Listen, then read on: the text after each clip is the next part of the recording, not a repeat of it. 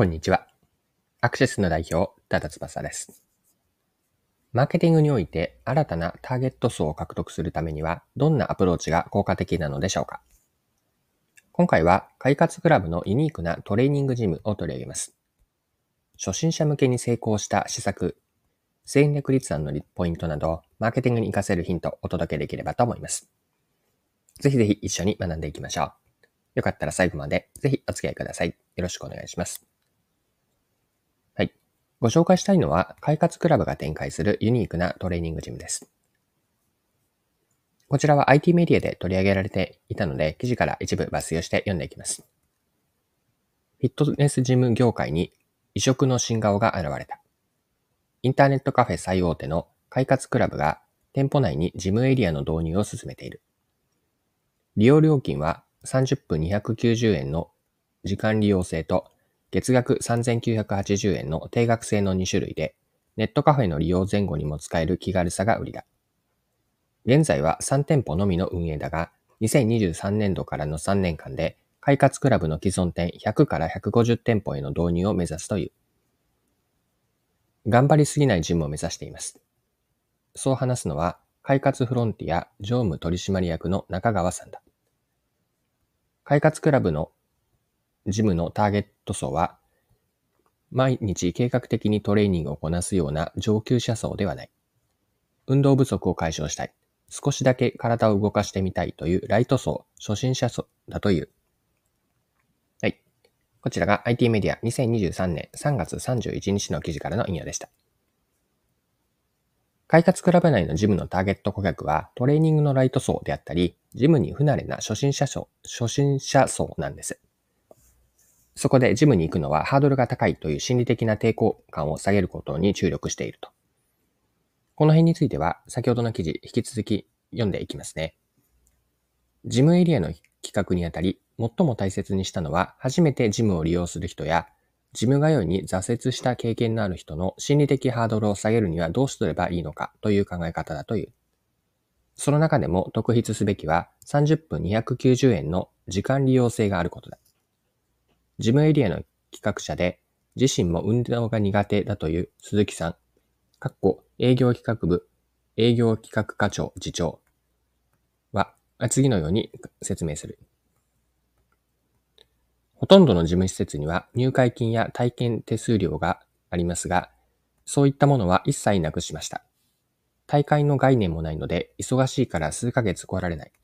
時間ができたから一回だけ利用するといった自由があります。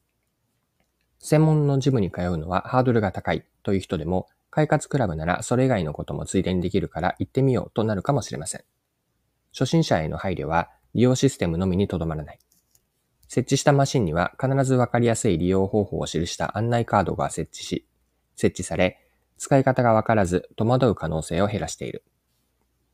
白を基調とした明るい内装も心理的負担を減らすためのデザインだ。広告やウェブサイトのモデルには、あえて筋肉美が目立つモデルのタイプではなく、目標として親近感を持ちやすい体型のモデルを起用し、肌の露出の少ない気楽な服装でのトレーニングシーンを撮影した。はい。ここまでは記事です。それでは、この快活クラブのジムから学べることについて後半のパートでは掘り下げていきましょう。快活クラブのジムというのは、ジムの初心者の心理的ハードルを徹底的に下げています。具体的には、先ほど見てきたところからポイントをいくつか挙げておくと、入会金は不要にし、30分290円から利用可能であると。また、トレーニングの器具については、説明をすべてに案内カードをつけて分かりやすく表示しています。あとは、モデル写真という、モデルの方の写真というのは、標準体験の人にすることによって、高すぎない目標設定を促しています。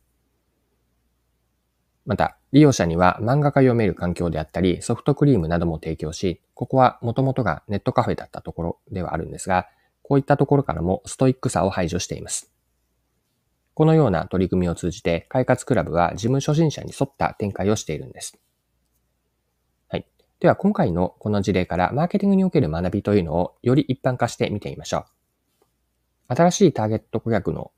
中でも特にビギナーを獲得するためには既存のお客さんに対して行ってきた内容と異なるアプローチが必要になります。というのも、なぜかというと、今のお客さんにはこれまでやってきたこと、今のお客さんがいるというのは、これまでやってきたことの結果であって、同じことをやっても新しいお客さんは来てくれないからなんです。快活クラブというのは、ジムにあまり通ったことがない人たちというビギナー層をターゲットにしたマーケティングの良い例です。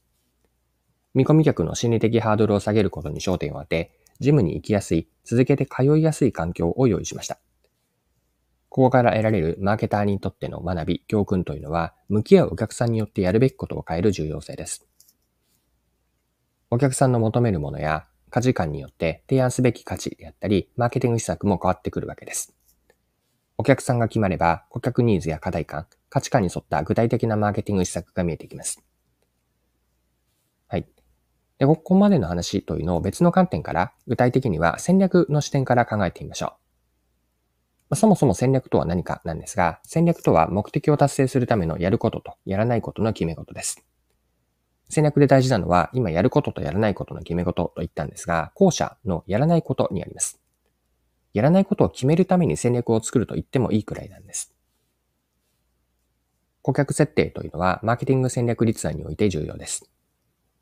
大切にするお客さんと狙わない、つまりターゲットから外すお客さんを明確にすることで、効果的なマーケティング戦略が立てられます。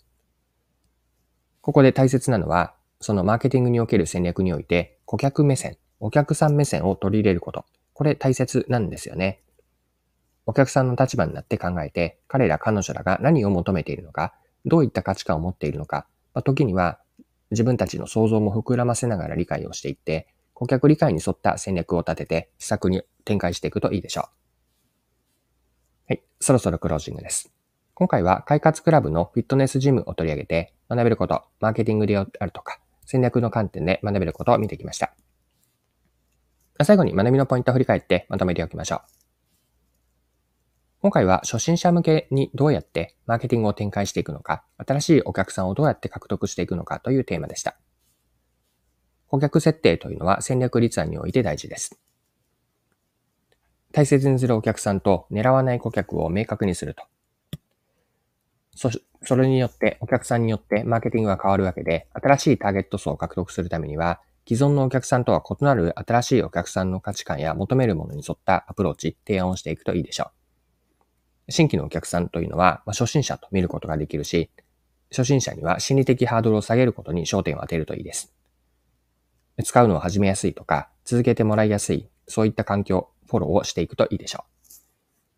はい。今回は以上になります。最後までお付き合いいただきありがとうございました。それでは今日も素敵な一日にしていきましょう。